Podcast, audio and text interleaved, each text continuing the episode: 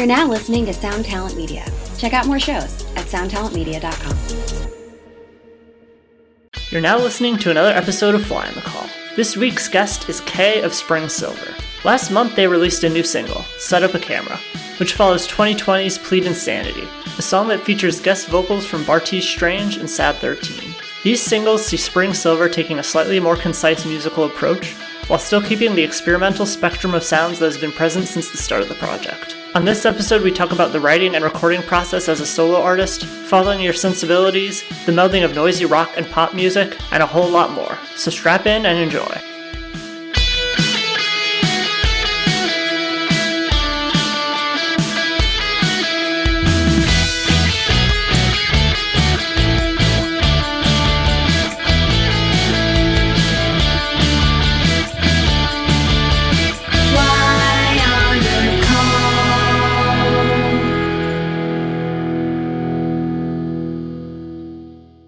What's kind of like your your mission statement for Spring Silver as a band?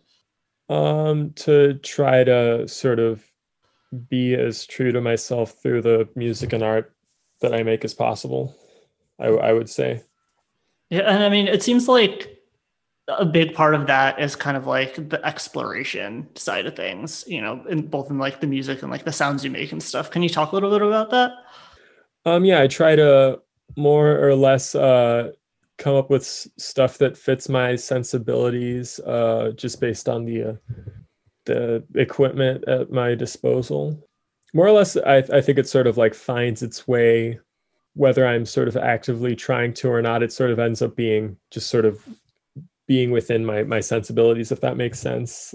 I'm recording uh the music that i'm working on now like the music that i've released so far and that's going to be on a, an upcoming album and the album before I've recorded um all of that stuff mainly here at my uh house at my parents' house. I'll have like like the amp set up like in another room and like in SM57 and then I'll just, you know, re- record in here and just slowly basically um build up songs over time. So there's not really much of a like r- rush to do stuff is just sort of what comes to mind what i think is a good idea. I'll try to sort of get it done. You know you mentioned kind of like self-producing and uh, i know it's like mostly a solo project. Um like can you talk a little bit about kind of like your background in music and how you got like started and got to this point where you're able to do all that stuff? Um so i've always loved music. I started taking violin lessons when i was four and i switched to guitar when i was uh, 11, I think, 11 or 12. And um, especially when I was younger, it was hard for me to uh, uh, imagine. I mean, at, at first, like doing something as cool as playing guitar, and then like just seeing people in uh, studios just sort of like producing stuff and like mixing stuff that that just seemed kind of like a, a, a mystery thing to me. But uh, I think I was born in 1996, and I feel like I sort of as I uh, became an adolescent, became a teenager, and became an adult, the uh, DIY recording boom was happening. That sort of, uh, I, I feel like, yeah, it sort of took place around that time. And yes, some of the stuff I feel like it was it was it was pretty obvious, like oh, the, these people are doing it on their own. And, and other times it, it was hard to tell. But I, I figured like if I'm able to, I would love to do that because I the, the the more I worked on production, the more I like sort of immersed myself in that. The the more I the more I loved it, and um, yeah, like I I got a, a FL Studio trial or something back when I was 11 or 12 or something, and I just the idea that you could make stuff on your computer just like by yourself or with a few friends, like make music was just sort of an amazing thing that I continued to pursue. And I mean, now I have Logic and I also have FL Studio, but um, I think it's important that I that that it's it's still just like the idea that sort of creating sounds is within my reach, and that like, I mean, I'm really lucky with Spring Silver. My friend Ananth is a really good um mixer and producer as well, and uh, he he he mixes he he co-mixes and uh masters a lot of the stuff that I um work on but it it still is very it's a like very much a small operation. I i just like having that sort of freedom and control with the the music. You mentioned how it's kind of like mostly an insular process for you but um you know, on Plead Insanity that has like the guest vocals from Bartees Strange and Sad 13. Like what is how did that kind of come together and what is like the what is what role does collaboration play for you? Yeah, it's it's still kind of wild that that happened. like especially the further time goes on and I'm like, Jesus, yeah, that's that's crazy. But um I, I think that um especially when it comes to vocals, but really on in all aspects of music, I think it's a collaboration is a really interesting and fun thing, especially when it comes to like quote unquote solo projects. And the more I find out about people's solo projects, the more I find find out it's like not really a solo. Pro- it's like you know I worked with this person, I worked with this producer, or this uh, you know even songwriter. But um, I think it's a really special thing to have um, other people's vocals on on your tracks. That I, I think um as as time has gone on it and i mean this has been said like a, a, million times but um sometimes it can feel a little a little solipsistic to just have your own background vocals and to um just like have all the harmonies be you. It it and i just feel like when you have other people actually singing on the project or lending their own voice in other ways like through musical instruments it opens up like another door sort of it feels like you know if you're just in your own room all of a sudden like the doors open and other there are like other people who are walking in or like you know in in another room that you can see or mm-hmm. just just that sort of thing it it there's there's additional information and sort of feeling that's being provided by uh people and um i was really lucky that um yeah sadie and Bartees are two artists who i like immensely admire and just the the idea that I could show like show my appreciation by being like, would you guys like want to sing on this? That that'd be just it. It's cool, and I, I really love just you know working with people who I think are awesome. For sure, yeah, and uh, that's interesting that you said what you mentioned about like kind of vocals, guest vocals, especially being something that's like special because that that totally makes sense. Like guitars and drums and stuff, it's like those have their own sound, but they're like more easy to replicate and they're also like more different. But like as yeah. far as you know vocals it's like yeah someone's voice sounds totally different than you know your own yeah you can't really fake it too much on um, set up a camera and also like the plead insanity double single um, it seems to be kind of like a bit more concise in sound compared to the natural world. And I'm curious, is that something that was kind of like intentional, or is it just like how the project has evolved, or how, how kind of how did that come about? Um, yeah, I, I, it's more intentional. I the the first album, I, I really I really really like the natural world, but it definitely is uh, and I mean, maybe it maybe it still is now the stuff that I'm working on now, but it definitely felt like me just sort of feeling out whether or not I could make more or less like a sort of full band experience on my own. And so with that, I was like, oh, why don't I try this and try that? And like, I'm very fond of like progressive rock and stuff like that. And there's obviously those traces, I think, still on the music that I'm working on now. But um, I did want to see if I could uh, make more concise music because I just looking back at the natural world, it's like 12 songs. It's like 11 songs in an interlude, but it's like an hour long. And it's just it's you know it's a it's an indulgent thing for sure. And i was just like what if i you know tried out a you know just like something with a little more of a pop format just to see what that's like and just sort of put myself in that space mm-hmm. a little bit more. Yeah. And how, how did the like experience kind of like you know experimenting with you know allowing yourself to do anything you want and everything you want. How did that kind of like influence the stuff that you're writing now?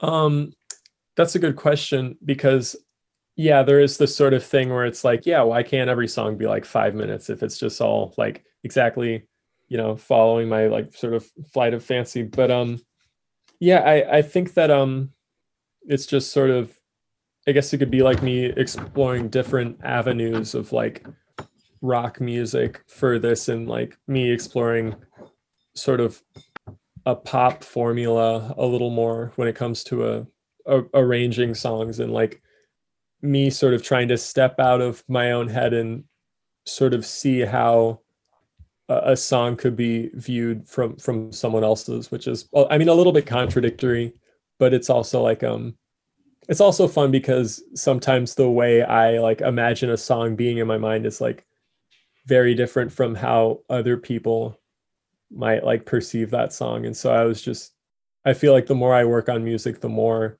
i could sort of see all these things from different angles. And it's just f- fun to explore that. And um, i think i'm continuing to explore that on the new tracks that i'm working on. And i'm curious just like how, how far along in the process are you with that new music?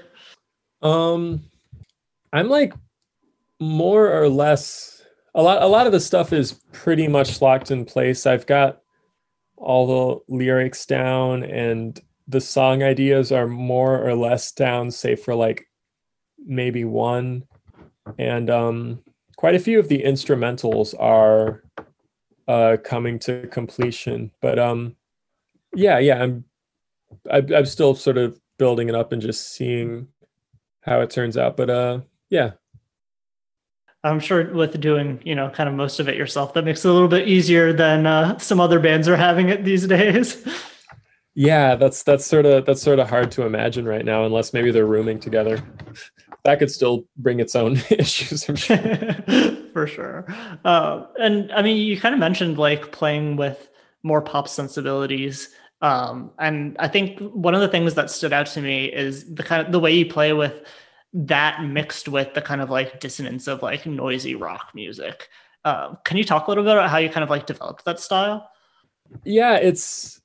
I, I feel like pop music as a whole, especially right now, is like becoming. I don't know if it's becoming becoming more dissonant, but it's definitely becoming more noisy, and like it seems like people's sensibilities are changing in ways that like I didn't even expect because I would always when when I was younger I would listen to a lot of like really wacky sort of like noisy like drum, drum and bass and like you know just like dubstep and stuff like that. And just to see that like being embraced and by like you know like people like 100 gecs or whatever like that sort of thing. And to see that become part of like the pop culture canon as opposed to like the underground a little bit is kind of wild. But um I, I feel like i've definitely taken inspiration from you know all that stuff but also um you know even even bands like Muse and Rage Against the Machine, where they're they're they're making uh, uh, early Muse anyway. I don't know what Muse is up to now.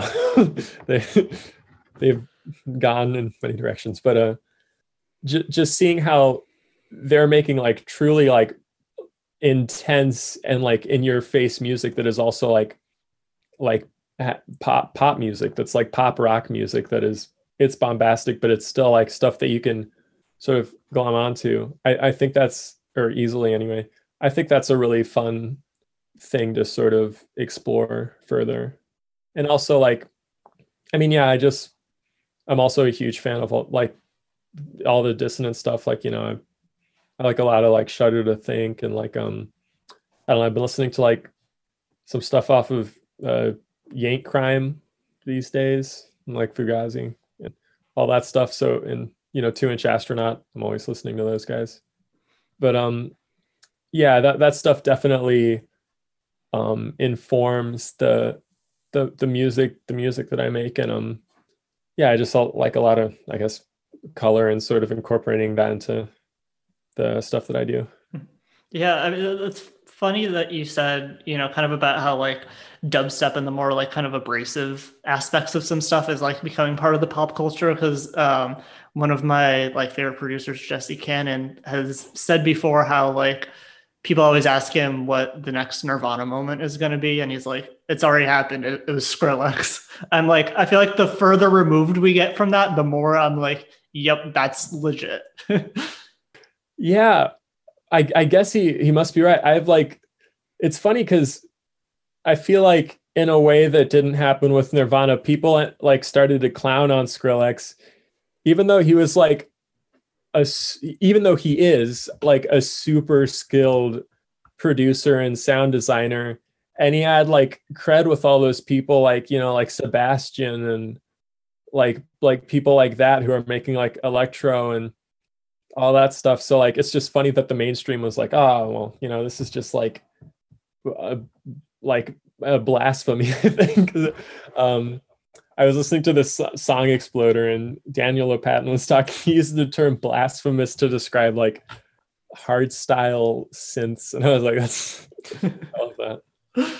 And I mean, you've said before, kind of like one of the little like pull quotes uh, from your bios, like that. Uh, you know, the project is an exploration and celebration of your identity as a queer person of color. Um, I'd love to hear more about like kind of how you use music as an outlet in that way, and kind of what your experiences in the scene have been. Um, yeah, I think that that sort of stuff, like seeing as it's part of my identity, like no matter what music I make, that's sort of like it sort of comes out in like inherently and I, I feel like sometimes it's it's uh explicit like if i'm talking about like sort of biases that i've faced in the past or just like th- things like that.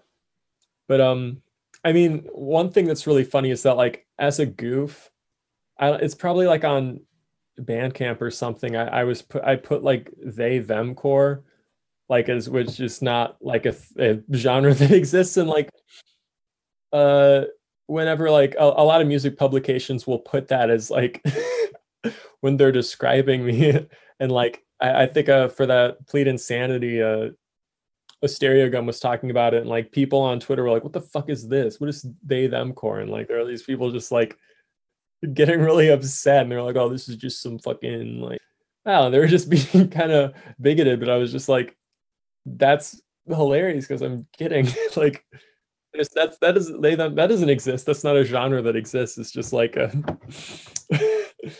fun thing that I like I, I put sort of as a as a joke. Yeah. yeah. That's funny. Yeah, I've seen I feel like I saw equally like that kind of reaction as well as people kind of like being like, this is cool. Like I'm a they them too. And like I, I want to see more of this yeah that it was definitely for those people just to be like you get what i mean right they were like yeah yeah it was but it was sort of like a yeah a, a, a wink of sorts i guess you know i feel like we've kind of like hit on it a little bit but um i'm curious just to hear a little bit more about like what your writing process is like you know especially with you being a soloist and with you know the varied sounds that you have and the songs that tend to be kind of on the longer side like how do you kind of keep everything straight in your head? um, it's it's sort of an ever changing thing, but it's very much helped by like a you know DAW and just sort of recording technology. If I have a riff, then I might like record it. I have this Zoom that I've had since like I was 15 or whatever, and I'll just uh I, I like playing the guitar oftentimes without an amp. It's like a, a pain to set up the amp, so I'll just like be uh, coming up with riffs over time and just recording that, and then I'll put that into like my uh, I have like a a folder that's just all the Spring Silver stuff, and then there's a you know like the new songs that I'm working on, the old songs, and then I'll just like put the ideas that like I think have potential in there, and then I'll um just like go for, from there and like practice it, and then set up a like maybe a a demo in in Logic that um I'll go back later and like record the real parts, or, or I'll just record the real parts right there and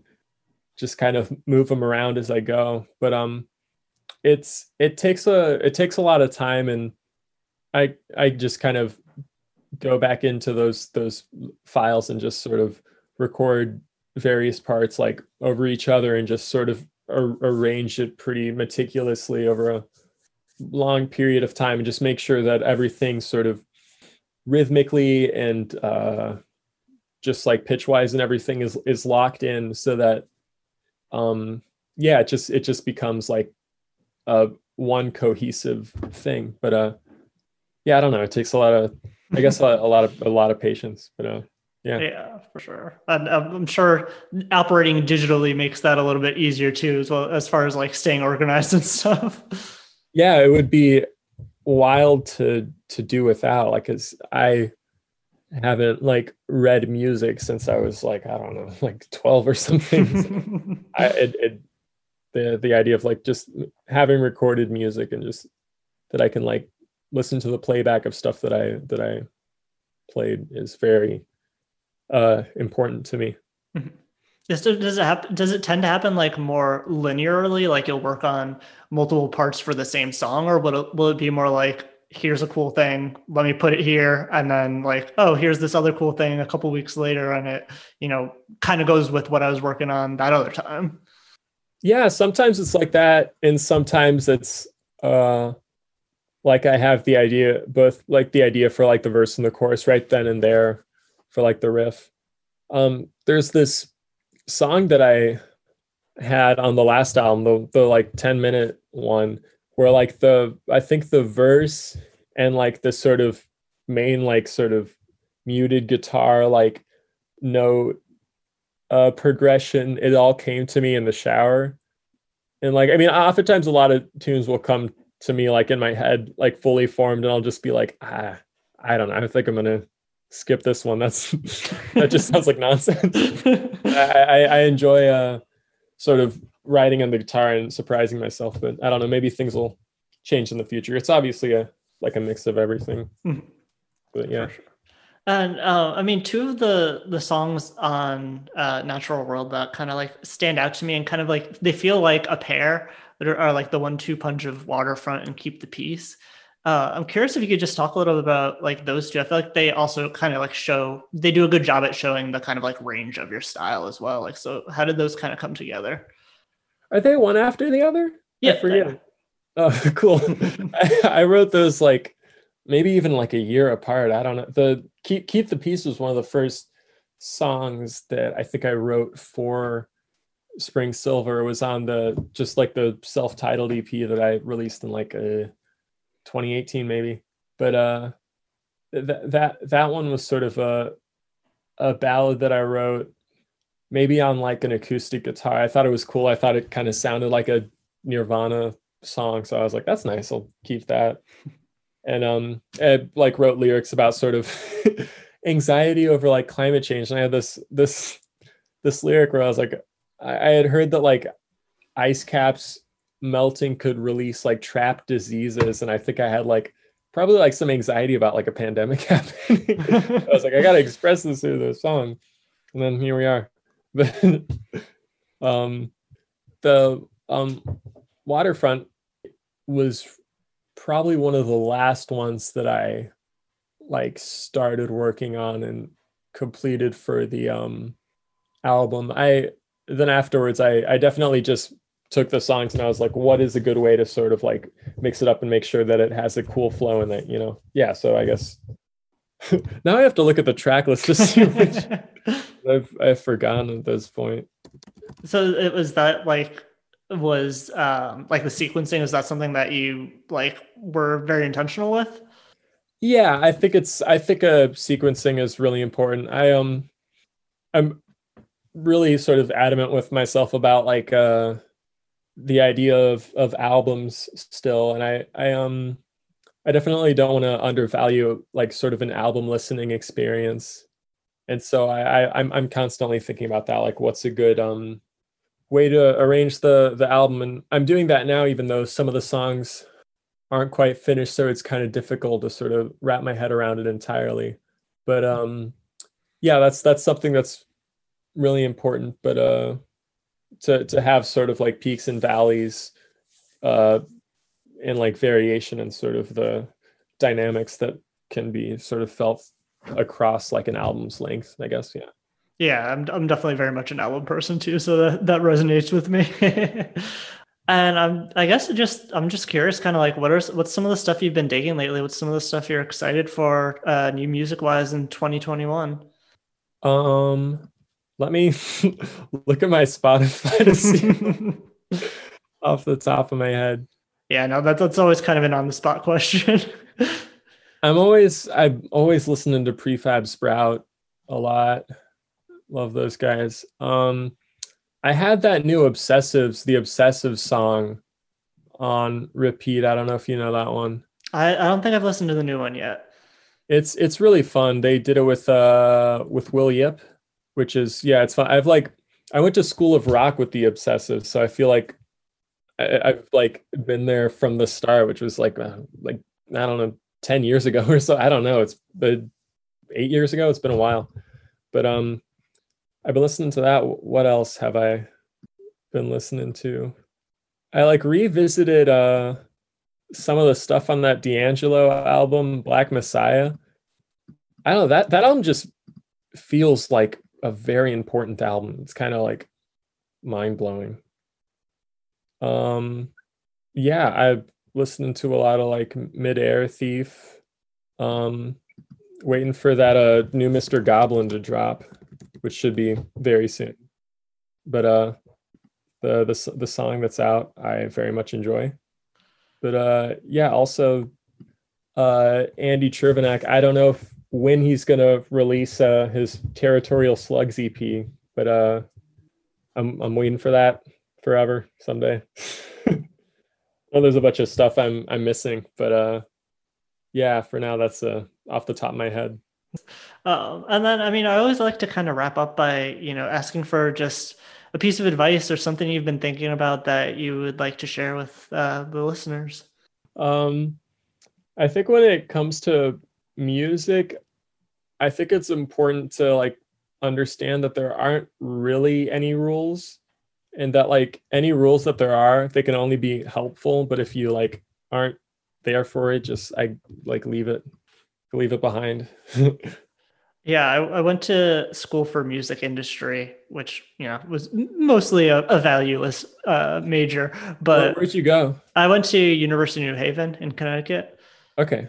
That, but I had like two classes that were like really good. Like there's one I had a negotiations class, which actually the teacher for that and for a bunch of the classes was the guy who produced like a bunch of the Blue Oyster Cult records and stuff like that. but the other one that kind of like the other teacher that really like struck home with me was uh it was actually for like a music theory class, which very much goes right over my head. But he, he kind of like hit home the point, like you know the rules are there for you to understand them and to help like influence your understanding of music, not to like be, you know, hard and fast rules. yeah, that's that's definitely something like I'm looking for, I'm looking forward to uh, breaking those rules in the future. like I know I'm working on a lot of stuff with more of a pop format, at least relative, but I I feel like in the future maybe I could I'm looking forward to just seeing how far I could take various things, like at least in in sort of my viewpoint when it comes to just like a I don't know, going off the rails a little bit. just something I like to do. Thanks so much to Kay for taking the time to talk. I hope you enjoyed this conversation and will go check out Set Up a Camera and Plead Insanity. And keep your eyes peeled for our new Spring Silver album later this year. I think we can all safely say we have no idea what the finished product will sound like, but it's sure to be one hell of a ride. Fly on the Call is brought to you by Sound Talent Media. A special thank you as always to The Alternative for helping to promote the show, Kim West of Tiny Stills for the theme song, and Michaela Jane Palermo for the artwork. You can keep up to date by subscribing to the podcast and following the show on Twitter and Instagram at Fly on the Call Pod. Feel free to email any questions, comments, or other feedback to me at flyonthecallpod at gmail.com. Stay weird and be true to yourself.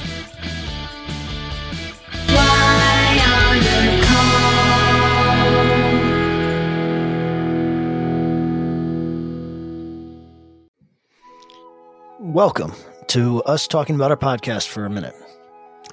What's the name of that podcast? That's Axe to Grind, uh, and right now you're going to be getting a little, little taste of it, right down to the shaky microphone and all. and my name's Bob. And my name's Patrick, and usually we're joined by Tom. Tom's the best. Tom has a real grown up job that requires him to be at work, but we talk about decidedly not so grown up things like hardcore music and things that people that like hardcore music tend to like.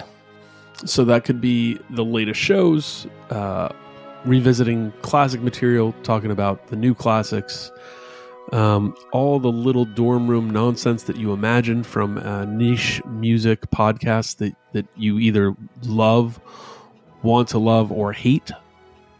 Yeah, imagine all the emotions that you have towards a genre that that uh, has impacted your life uh, and then condense them down to an hour to two hours a week. So triangulate your speakers. Think about jumping off the bed, singing along, dancing like an idiot, and listen to Axe Grind podcast.